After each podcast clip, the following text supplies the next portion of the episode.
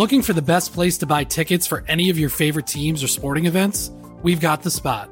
Our partner, StubHub, has been the leading ticket marketplace in the world for over 20 years, providing a 100% guarantee with every order. From a worldwide selection of live events, the widest choice of tickets, and industry leading partnerships, StubHub has what you need to purchase with confidence. StubHub, an official partner of The Athletic.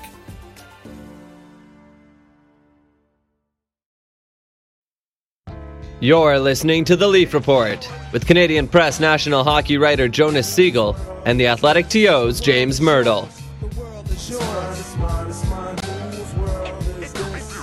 Hi, James. Are you ready to go? I like your Pittsburgh Pirates hat. We'll start there. You want to talk some Pirates?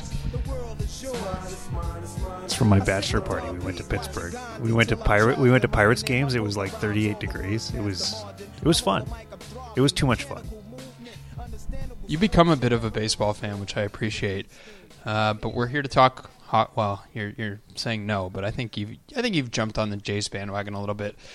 Let's talk Leafs, though. That's the point of this podcast. Um, so you asked me to come up with some of the bigger moments of 2016. I believe you're putting a, together a piece of 10 for 2016 at the Athletic. Uh, so I'll give you a couple that came to mind for me. Or do you want to do? I'll do one, you do one, and then go from there. Or how do you want to do it?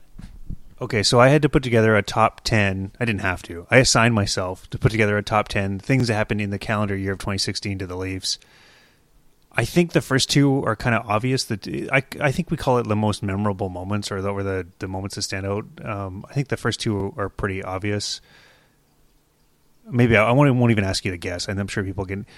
Winning the lottery, number one, and the four goal game was number two. But I'd be curious what you think the, the other eight should be.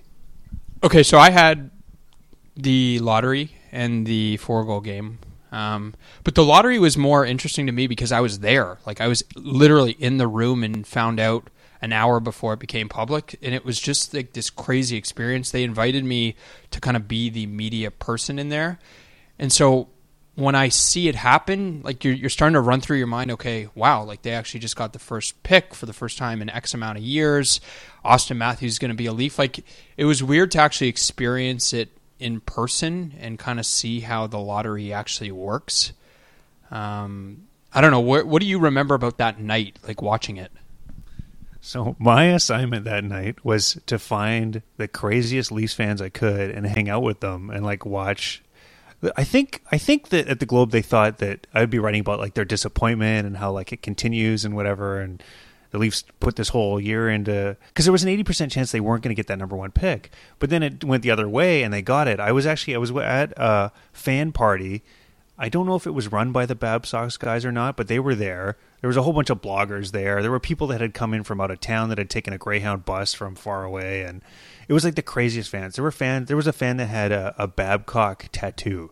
Like these were like the most insane Leafs fans you ever meet being in the room with them, the energy was really crazy. And when they started counting down, and and it, they kept going further and further, they were just going insane. It was it was interesting. It was it was some of the probably the most excited I've seen Leafs fans, other than that maybe that 2013 playoff series. But it was it was up there. I mean, they they really got behind it. It was that's why I mean to me like you're you you were there, you saw it, you saw the way the organization reacted. I know from people who were there, they told me that Shanahan was basically over the moon, and like they were so excited that that they won. No, see the way it works is, uh, or at least the way it worked when I was in there is there was only one official from each of the teams in the lottery, so representing the Leafs wasn't Shanahan. It was Steve Keogh, who's in charge of their media relations. So he wouldn't have found out until after, like like everyone else. I think he would have found out on the stage, like while they're doing that TV broadcast. But the, the, the interesting part for me was like when they did all the numbers, everyone like had these little booklets basically of all the different possible combinations and who could win. So right after they announced all the numbers, everyone is just like scurrying to that little packet to try to find what the right one is. And I remember doing it and I'm like, "Whoa, like the Leafs actually won the lottery." And it's just like when you think of the context of like how much that changes everything. Like you can't even I don't know, you, you can't undersell how big of a moment that is in Leafs history it could be one of, but probably already is, like one of the bigger moments in Leafs history because it changes everything. Like if you get, I don't know, if instead of getting the first pick, you get the third pick or the fifth pick, you're getting you're getting a good player, but you might not be getting like a foundational player. Obviously, Laine might be that. The lowest they could have fallen was to fourth, so they weren't getting the fifth. They weren't getting the fifth pick. But anyway, carry on. Okay, so the four goal game I watched with you, um, and we were kind of just like probably everyone else watching it, like thinking, how could this possibly happen? Um, now that you had some time to kind of digest it, I don't know. What, what do you think about that game that night? Like it, we thought when he got the first one, okay, this is good story. He scores in his NHL debut, and then he gets another one, and then I remember saying to you, I think he's going to get a hat trick, and then he gets the hat trick, and then you're just like, oh my god, four. Like, what do you what do you remember about that? I remember you and I were sitting at a pub because we weren't there, feeling like we should have probably decided to go on that trip and be at that game because it, it's. I think that's another one of those moments that we're, we'll be talking about a long time from now, and especially if Matthews' trajectory continues straight up and he and he ends up being one of the better players in franchise history. It's going to be that game's going to be something that we talk about for a long, long time. I'm I'm curious what you think the other big moments of the season were. Well, I also had um, the night, I think it was February 29th, or was it the date? No, maybe it was March 1st, because it would have been just after the trade deadline when they bring up all the rookies. Like they bring up Nylander, Kapanen, Brown, uh, Soshnikov.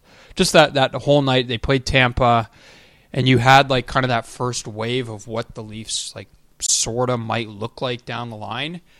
I just thought that was like a really interesting point. And then obviously we saw Nylander specifically look like a a really good potential NHL player. You know, Connor Brown came up. I think he had six points in seven games or something like that. Uh, so I thought that was like a pretty significant moment for the team, just because it was kind of like the fog of that 30th place season was sort of being lifted, and that was kind of the turning point. What did you think?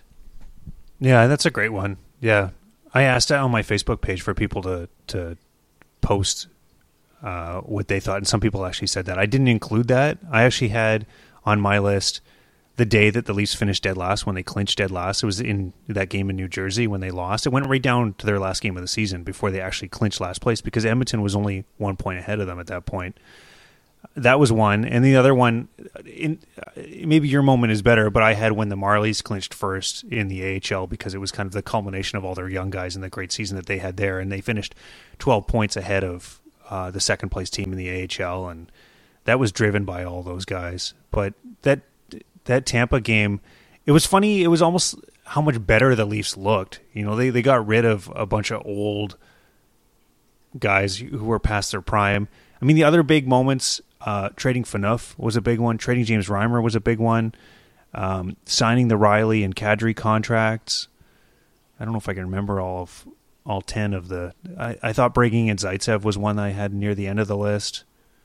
Uh, the the the game where they um, they they honored all of the, the the home opener where they honored all of the players and Dave Keon was there and talked to the crowd and all that. I thought that was that was a good moment in the, in 2016. Well, let's hit on a couple of those. Uh, I think the Phaneuf one we should talk about because that one is really fascinating, especially you, you look at Dion Phaneuf this year in Ottawa, hasn't been great. Um, the contract obviously isn't great. you're, you're shaking your head. Um, so when you contrast that kind of with the way that the Kessel trade now looks in hindsight, they obviously didn't get much back in return for Kessel. He's now a top ten scorer. I don't like. I'm not totally blown away by that. I don't know how long this continues or anything like that, but the Phaneuf trade is really interesting because the, I think they got rid of him at the perfect moment because I don't know, he was only going to get worse with age, and the contract is only going to look worse and worse and worse, and they didn't retain anything. Um, how much of a coup do you think that trade ends up being for them in kind of their rebuilding thing? I think it's so massive that they don't have any baggage left over from that. I mean, they, they had to take on those bad contracts, but they're all going to be gone. They're all going to be gone at the end of this year, right? I mean, there's not really any damage done by bringing in Cowen and Michalek and uh, Greening, Colin Greening, yeah, uh, brain cramp there. I mean, so they got Tobias Lynn. I was going to call him Lindstrom, Lindberg, who doesn't, who hasn't really done distinguished himself with the Marley. Doesn't really look like he's going to be an NHL player, but they got a second round pick too, and they didn't retain anything.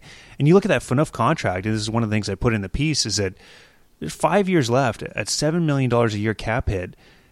You know, his last year with the Leafs last season he he really looked on the decline more than he ever had before. And you look at the results he's produced in Ottawa, and he he looks like he's already a he might already be a third pair guy. So getting out and away from that contract was just completely massive. I mean, the fact they were able to do that.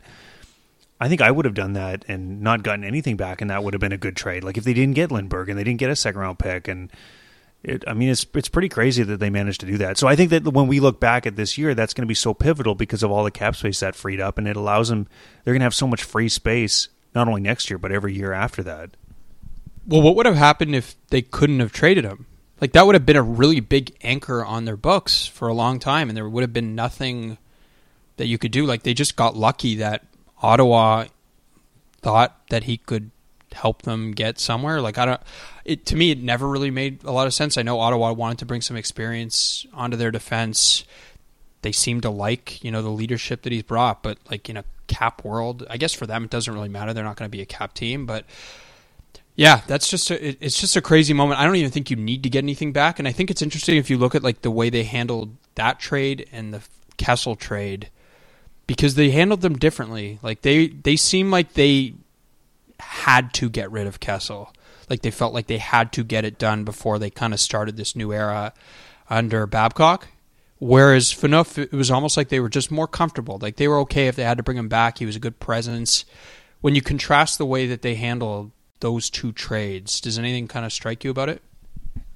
I wonder if they learned something maybe from the way the Kessel trade happened. I also wonder with what happened with the Kessel trade if they weren't 100% happy with that, and that's part of why Lamoriello came in. I mean, that's that's been speculated a lot that we're not really sure who pulled the trigger on the the Kessel deal, but it seems like it was Kyle Dubas and Mark Hunter doing some of the negotiating there, and there was only one team that they could come up with that had any interest in Kessel, and then Pittsburgh kind of had them in a tough spot. I know Kapanen's had a good year, so that's one positive. I mean, Harrington's not even in the organization anymore the thing I didn't like about the Kessel deal is that he was still he was a better player than Phaneuf was. I mean, he st- he hadn't really declined, and we saw that last year for Pittsburgh. He was still a really effective player. So it was almost like if I think if you would have brought Kessel back with the Leafs, he would have had a really good start, and then you know maybe no, you don't you, you want to get rid of him. Well, see, I don't. I, I think I don't buy this idea that you could bring him back and just assume that it was going to get better. The way it ended that year and the year before was really bad. Like he did not look. I don't know. He, he he's he's a really polarizing player in the league. Uh, so I'm not sure you can just bring him back and assume that it's going to be better. What if it's worse? Like, what if he clashes with Babcock? What if it doesn't work? What if he, like, and then his value goes even lower? And that's the thing I don't think people take note of.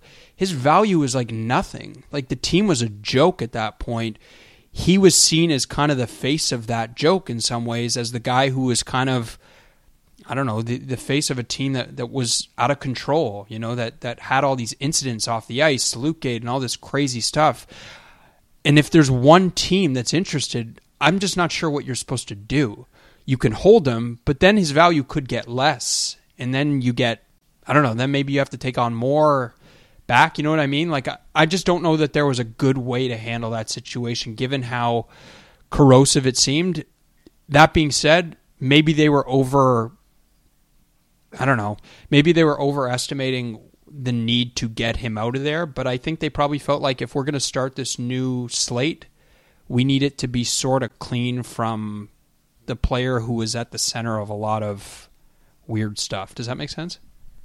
I guess if you combine them, if you combine all of it, all of all of the guys they got rid of and all the salary they dumped and everything, and they were only and you would have told me that they only retained 1.2 million out of all of that stuff, and they were able to move all those guys. And here's all the stuff that they got back in all of those trades. I would say that's a job well done. It's just the Kessel one was first, so when that happened, it's like, well, they didn't.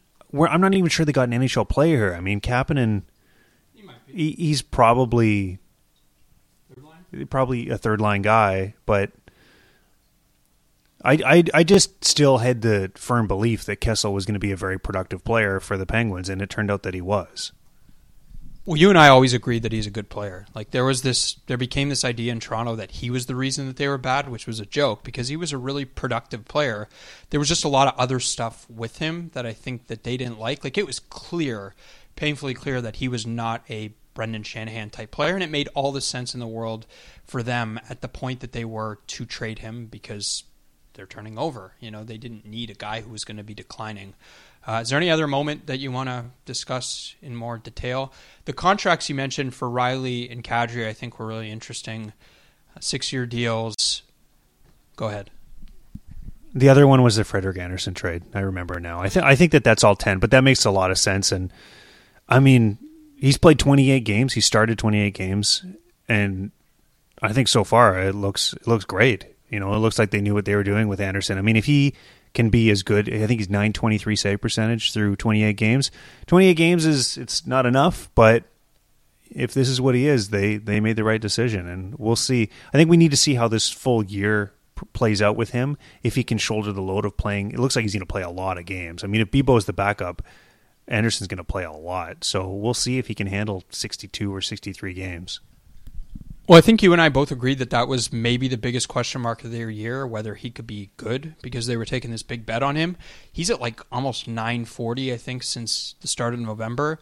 He's been really, really good. Like if if that's what they end up getting, like a top 10 ish, top 12 goaltender, that contract ends up looking good and their bet pays off. It was just a bet. You know, sometimes I don't know, you make a bet on a goaltender, it's not going to pay off. And that and even one good year doesn't necessarily mean it works, right? Like goaltending fluctuates. So I was doing this 10, 10 moments thing, and I went back and I read the piece that I did after the Andersen trade, and there's a lot of stuff in there. I, I, I was kind of on the fence about it, but I point out in there I had heard a lot of rumors leading up to that. They were doing all kinds of analytics, deep dive research on goalies, and they were trying to find a goalie that would fit with Babcock's system and the kind of chances that Babcock's teams give up and that they were doing all. So I don't know. I mean, maybe that's part of it. Maybe they just really needed a goalie that fit into with what Babcock does and the the the swarm system they play, and uh, maybe there's something to that. I, I don't know, but I had heard that they were consulting with all these different eggheads about you know what can we find in a goalie and that's what they came up with and they aggressively went after Andersen. I mean you look at what they gave up and I know that Calgary was interested too, and Calgary was very worried about the Leafs because they had heard that how aggressive they were, and also they're in the other conference. Calgary's in the same division as Anaheim, so the Leafs had an advantage there. What's interesting when you mention the Babcock stuff is um, the guys at the Goalie Guild. I'm sure you check that out once in a while. They had a really interesting piece about some of the changes that Andersen made after that rough start, and one of the things that they inferred was that you know, Babcock likes his goalies to be more aggressive. And what ended up happening with Andersen is he was too aggressive early. And around late October, he started to change that and start to play a little bit differently and try to anticipate the play better and not be as aggressive stepping out of his crease. Anyway, there's a really good piece about that. Uh, and I talked to Andersen kind of about his season, and he actually pointed me to that site and to the article as kind of some of the changes that he's made. Um, so that's really interesting if that ends up being the case. But that is obviously a big moment. If they can get their number one goaltender, that is significant. I mean, like when you look back on the year, it's pretty interesting. I don't know, in the context of how this build is going to happen, they get their franchise center, they get their number one goaltender. Those are huge. Like, I don't know, people seem to agree that to have a cup team, you need a number one goal, you need a number one center, you need a number one D. So obviously that leads us to kind of the next thing I wanted to talk to you about where do you get a number one D? James Van Riemsdyk, you wrote a piece about potentially trading him at some point. I don't think he nets you a number one D. I think that's pretty fair to say, but maybe he nets you a top four defenseman. When do you think is the right time to trade him if you think it is, which I believe your piece said it was? I think it is just because his next contract is going to be huge. They have to either decide that they're trying to keep him or move him. I think in the next few months. I don't, I don't think that there's. You don't want to go into next year where it's kind of a lame duck season and you can only move him as a rental, and it's gonna. Who knows what the market's to be, and it'll depend how his half season goes and the lead up to that, and he's a good player, but I think that he tops out probably as a second line left winger who's really good on in tight and on the power play. I mean, they're not using him on the top power play unit this year, right? I mean, he's he's kind of they're using him on a sheltered second slash third line with Bozak, and I think that he has to be on a more of a sheltered line. So he's not a guy that. And I think the the thing too, I was actually talking to someone with a team today about Van Riemsdyk. I guess they read the piece and. Um, they were saying that they feel like he has incredible value because his contract is so low. And one team that people seem to think might make sense for the Leafs to deal with is Minnesota, who have I think they have five they have like five defensemen. So they can't protect them all in the expansion draft. They're gonna have to move someone. They're having a great year, but maybe they decide they want someone like Van Riemsdyk to come in for their run and they can get by without having five good defensemen and they can move one of those guys. I mean that it could be a fit there. But I have a question for you about this. One thing that I keep getting back to is the expansion draft. And so any team that trades for him is going to have to protect him, right? Is there, would there be any caution about protecting a guy who only has one year left and could just bolt? Like, do you think that is that at all part of the equation that a, a team is going to have to take into account, especially one that might have a lot of good players that they want to protect? Yeah, I think that's a fair point. Well, I mean, because even if Minnesota moves one defenseman, then they still They have to protect right.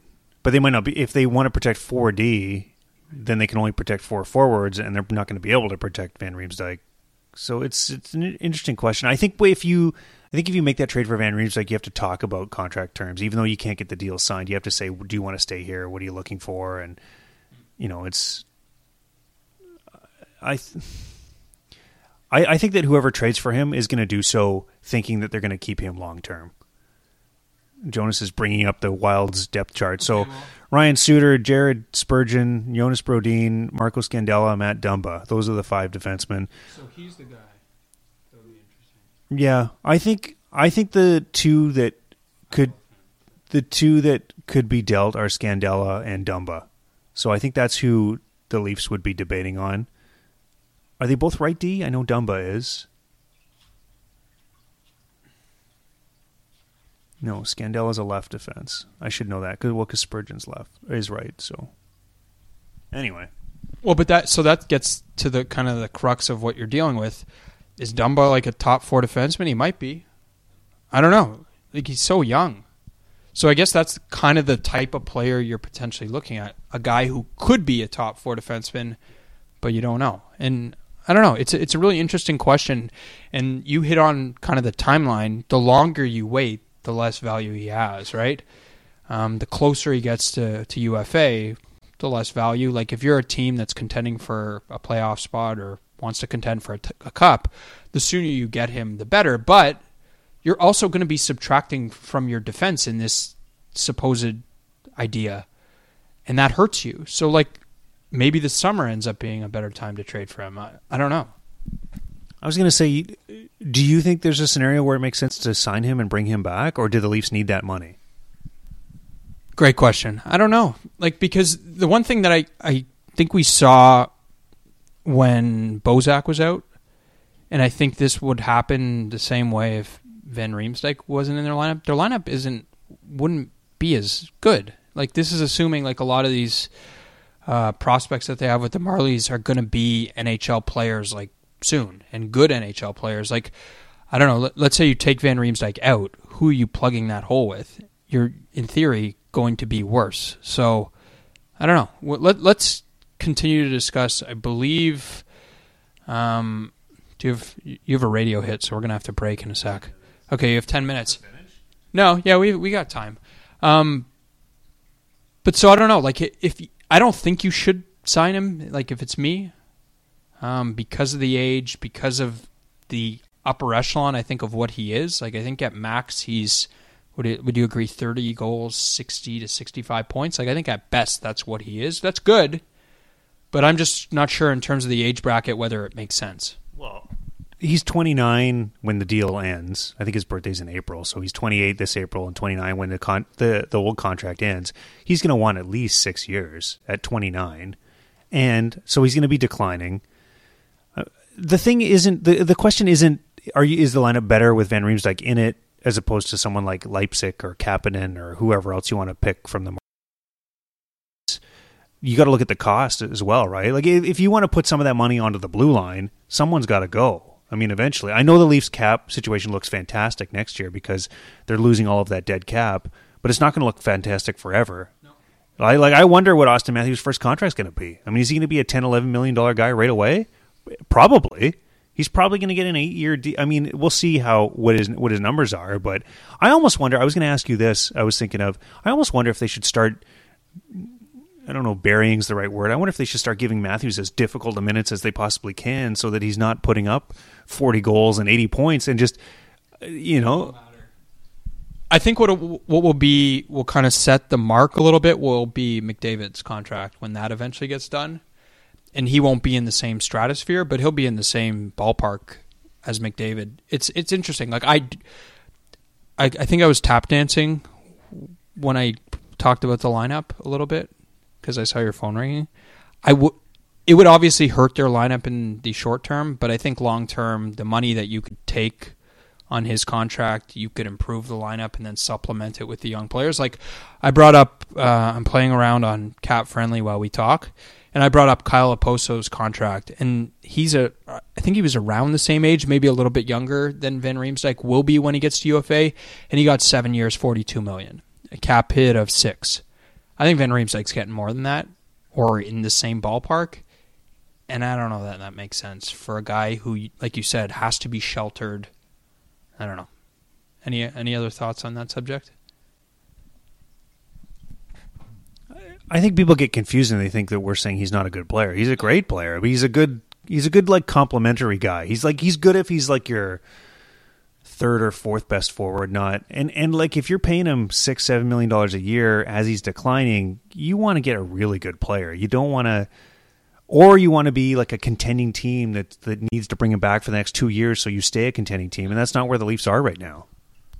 Well, it happens a lot in basketball where you kind of judge players on can they be the best player on a championship team? Can they be the second best player on a championship team?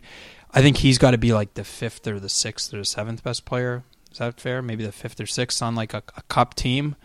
Uh, but it brings us back to the question of like how do you find that number one D? And I think that's going to be their real big challenge. Like I don't know, even if you draft one, that's not happening right away, and and it's not happening when they're I think going to expect to be a contender or a playoff contender. So I don't know how they go about getting that guy. And you and I talked about this earlier in the year, like the prospect of maybe looking at trading Nylander. I don't like subscribe to that idea, but I think like you have to think about ways that you're going to be able to net someone who's good and to get someone good, you're going to have to give up something good. So how do you think they eventually go about solving that? Yeah, I think the only reason why we started talking about Nylander for a defenseman is I was kind of picturing like a really high end defenseman, like getting someone who's fantastic. And we saw with the Taylor Hall trade how hard it is, and I don't even think Larsson's a fantastic defenseman. It's hard to get, especially a right defenseman. Like most teams don't have a right defenseman to spare. What what team? That we talked about Minnesota's got three right defensemen. Um, uh, I was thinking um, uh, Winnipeg. Winnipeg's got three right defensemen. They could potentially move one. There aren't very many teams that have, and and do they have a player that's the what the Leafs need, which is an elite defenseman. It's it's going to be really really hard to find. That that might be the hardest. Like you can you can find goalies because it seems like they're available all the time. Maybe if you have some weird proprietary metrics or whatever, you can pull out a, a goalie that other people aren't expecting or aren't that as high on. Um, they've they've drafted the number one center, which is hard to get. Defenseman's probably the hardest thing to get because it's even hard to draft a defenseman first overall because teams miss on them all the time. You know, I don't even know how good Ekblad is. I don't know Erik Johnson went first overall. I mean, he's not. It's hard. It's really hard to even just like you can't even just tank to get a great generational defenseman because we have a harder time projecting in terms of scouting with the D than we do with someone like Auston Matthews. Well, look at some of the guys that we consider like number one D. I think PK Subban was a second round pick. Duncan Keith, I think, was a second round pick. Drew Doughty was two overall. But generally, like it's it's kind of a crapshoot. Roman Josi was like a late round pick. I can't remember which round it's hard. Like Mark Giordano wasn't. I think he was a first round pick, but I don't think he was high. Um, maybe what they have to do, and I think you brought this up at one point, is maybe you just have to try to find four good D instead of like coming to this realization that you're maybe you're not going to have that Duncan Keith, but maybe that you can have four good defensemen instead of I don't know one or two great ones. Does that make sense? Something along those lines. So you're looking at you know Rielly, you're looking at Gardiner. What you, you're bringing up Giordano? Go back. Oh, Giordano was undrafted. Okay, there you go. Exactly the point.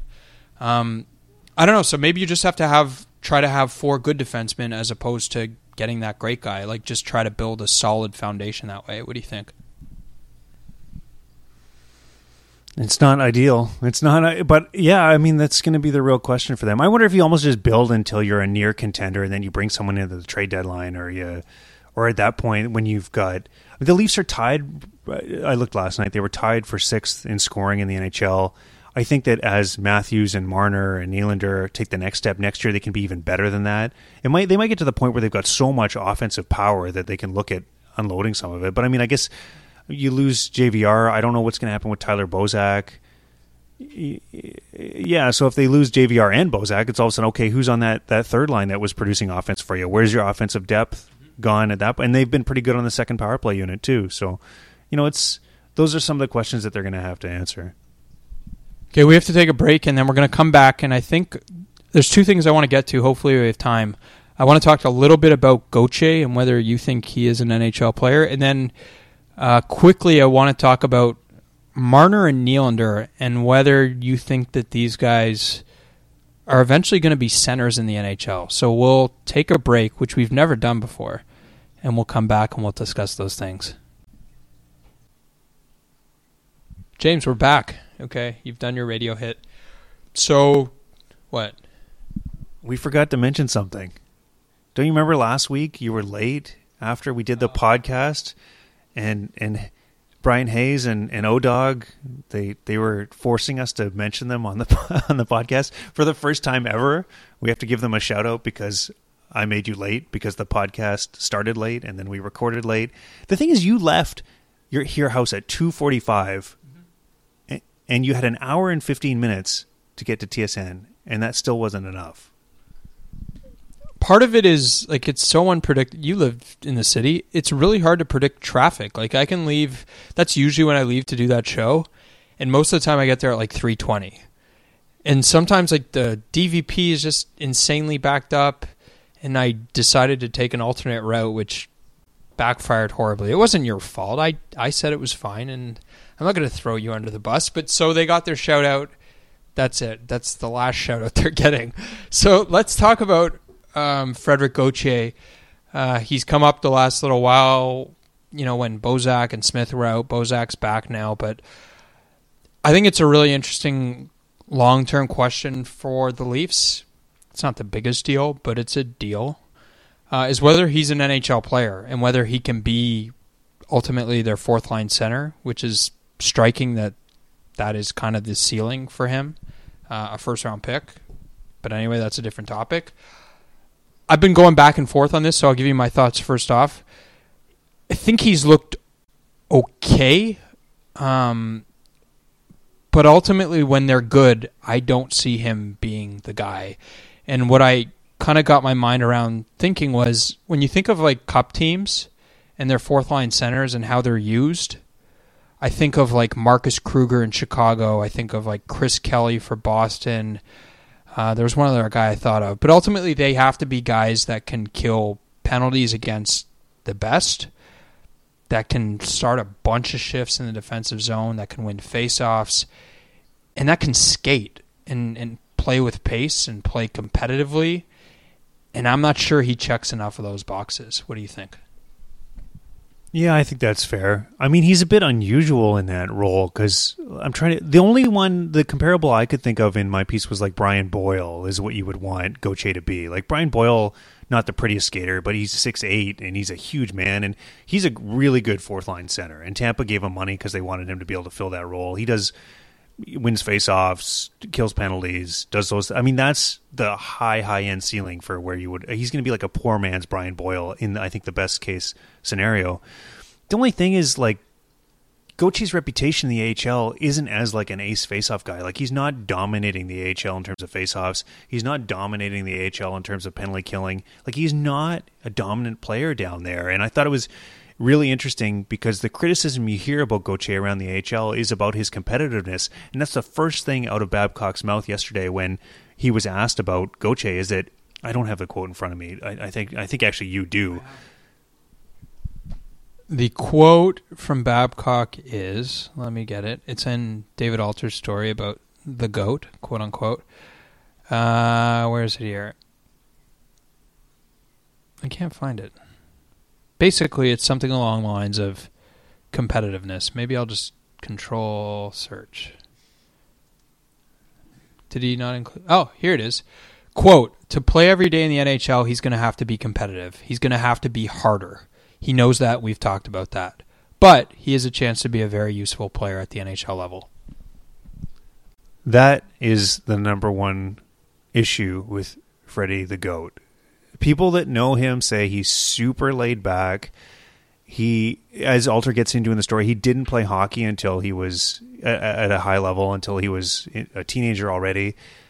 Uh, apparently, he's a guy that has a lot of different interests. You know, he's not he's not Sidney Crosby. He's not the guy that like just lives and breathes and does just does hockey. So that that's not to say that he can't do it or that I mean he's still a young guy. He's obviously got talent. I thought you were talking about his skating. You didn't think it was good enough. I thought it looked he looked pretty good. I mean, for a six, I, am sympathetic to a six five guy skating because I'm an I, I'm six five and I look awkward when I skate around the ice. I mean, it's it's not so much what he looks like as long as he gets where he needs to go. But I look at like if people in the AHL are saying, "Well, he's not the greatest face-off guy. He's not the greatest penalty killer." It's like, okay, so what is this guy? Like, I mean, he he might just be he might just be like a in between guy that only plays 100 games in the NHL and that's all he is. And the piece I wrote today was about all the fourth line centers the Leafs have had over the last 10 years and how so many of them have been Clarke Wilms and and David Steckel and Rickard Wallin and Wayne Primeau and Jay McClement. It's all these guys that they try and put into a mold of you're a defensive center, but they just they don't get the job done. Like their possession numbers are brutal. Their goals for goal differential on their on their ice is brutal. Some of that is that they've been made to play with enforcers in so many of those years in the last 10 years with the Leafs. But some of that's on these guys too. They're just, and so many of those guys too were out of the league after playing for the Leafs. Like a bunch of them are playing in like Germany and stuff like that. I mean, that's, that's an indictment of the Leafs should try and, I, personally, I think they should try more skilled players on their fourth line than they do. You look around the league, Columbus is having such a great year. They've got Scott Hartnell and Sam Gagner with uh, a rookie whose name escapes me as the center, Sed- Sedlak. Yeah, the, the Czech kid. Uh, I mean, they that's been one of the best fourth lines in the league. They're at like 55, 56% possession. I mean, why not try something like that? I think part of it is they want a guy who's going to kill penalties. And um, I think you kind of hit on why I don't think it part in part it will work is the competitiveness thing. You go back to, you know, Mike Babcock in Detroit, he wants like his favorite player when he left was Luke Glendening, like a guy who's really competitive uh, and I'm just not sure he fits that mold. And, and like I think the pace thing, I know maybe he's gotten better. The NHL is just getting faster and faster and faster, and I just can't see him. And granted, like you're killing penalties, but I just can't see him being that guy for them when they're good. Um, but it, it, it, I actually want to ask you something along these lines. Uh, I've been covering a couple World Junior games, and I've been watching Dylan Strome, and to me, he's like a really fascinating case of what he's going to be in the NHL. He obviously couldn't stick with the Coyotes this year. The one thing I keep coming back to is like the pace. And that was kind of the knock on him at the draft. What do you think would have happened if Arizona took someone else? Like maybe they took, I don't know, maybe they took one, the defenseman or maybe they took Marner. Do you think the Leafs would have picked Strome or do you think they would have picked like Hanifin or Werenski or someone else? I'm pretty sure. I don't want to say I know this for sure. I'm pretty sure they didn't like Strome. and they had Mark Hunter there who knew the OHL super well, and I think they had Strome further down their list. And and they um, the debate. What I heard was it was Marner Hanifin, so they would have went Hanifin if if Marner would have went, but they were pretty sure that they were going to be able to get Marner at four. Otherwise, I wonder if there would have been a trade, or I, I don't know. But they were they were pretty. I think they were relieved when Marner was there. But but then I mean, Hanifin's a good player. I mean, it would have, but I just don't know. It's like we were talking about already with projecting defensemen. I don't know if Hanifin's a one or a two or a three. Well, the guy who kind of looks like he could be a one is Werenski, who went nine or something, eight to Columbus. Provorov too looks really good for Philly. Yeah, so it's I don't know. It's it's so fascinating. I still think I don't know. Like I, it'll be a question that kind of lingers long term. Like what was the best move? Because Marner looks like a really good player and a really special player. Anyway, I just want to get your thoughts on that. That does bring me to what I want to get to before we wrap. We're just about done on time. Um, Marner and Nylander were both drafted, at least this is what they said publicly, to be centers one day. What percentage would you put that either of them will be? That's a great question because especially if we're talking about Bozak getting moved, and if you want more center depth and center, so like I I think that both those guys could play center if in a like a sheltered role if you're giving them offensive zone starts and things like that. But can they be more than that? I mean, you probably you probably want to give Marner more minutes than like a just a third line center with power play time, right? So I don't know. It's really interesting. That piece that Jack Han had at the Athletic today about Marner and generating offense. He said that he wants to see Marner play more on the left side of the ice as a right-handed shot, which is uh, interesting. I mean, if he's a center iceman, he can probably do that more often. But the thing that Jack pointed out is that with the London Knights, Marner was often playing on the right hand side, even though he was, I guess he was mostly playing as a winger, even in junior. It seems to me that that coming up through the system in Sweden and with the Marlies, that Nylander has played more center than Marner. So maybe Nylander's a little bit more likely to be that kind of sheltered third line center slash really good power play guy. Maybe that makes sense if if you don't have a Bozak anymore. Yeah, maybe that's the the solution, and just a guy that you just play in the offensive zone the whole time. You use Kadri and Matthews for the more difficult minutes. Yeah, that makes sense. It's just I remember them saying that they thought he would be better having the puck more in the middle of the ice, and he's certainly like a really gifted passer. Um, I don't know. It's just an interesting long term question when you try to project what they're going to look like. If you're Matthews one, Kadri two, Nylander three, it's not a bad start. The other thing too is like I watch the way they play along the boards, especially in their own end, and I think Marner's got something there where he's able to come up with the puck a lot of the time, and I think that that's really helped the possession for that line with JVR and Bozak, which has traditionally been a weakness for those two guys. Marner's really even against bigger, stronger guys, he's able to come up with the puck, whereas Nylander doesn't. He just doesn't have the same ability along the boards that you kind of need as a winger in the NHL. Yeah, it's a good point. Anyway, we got to go. Um, so next week. Cool. Okay. Thanks for listening. Thanks for tuning in to the Leaf Report. Follow the guys on Twitter at Jonas Siegel and at Mirtle.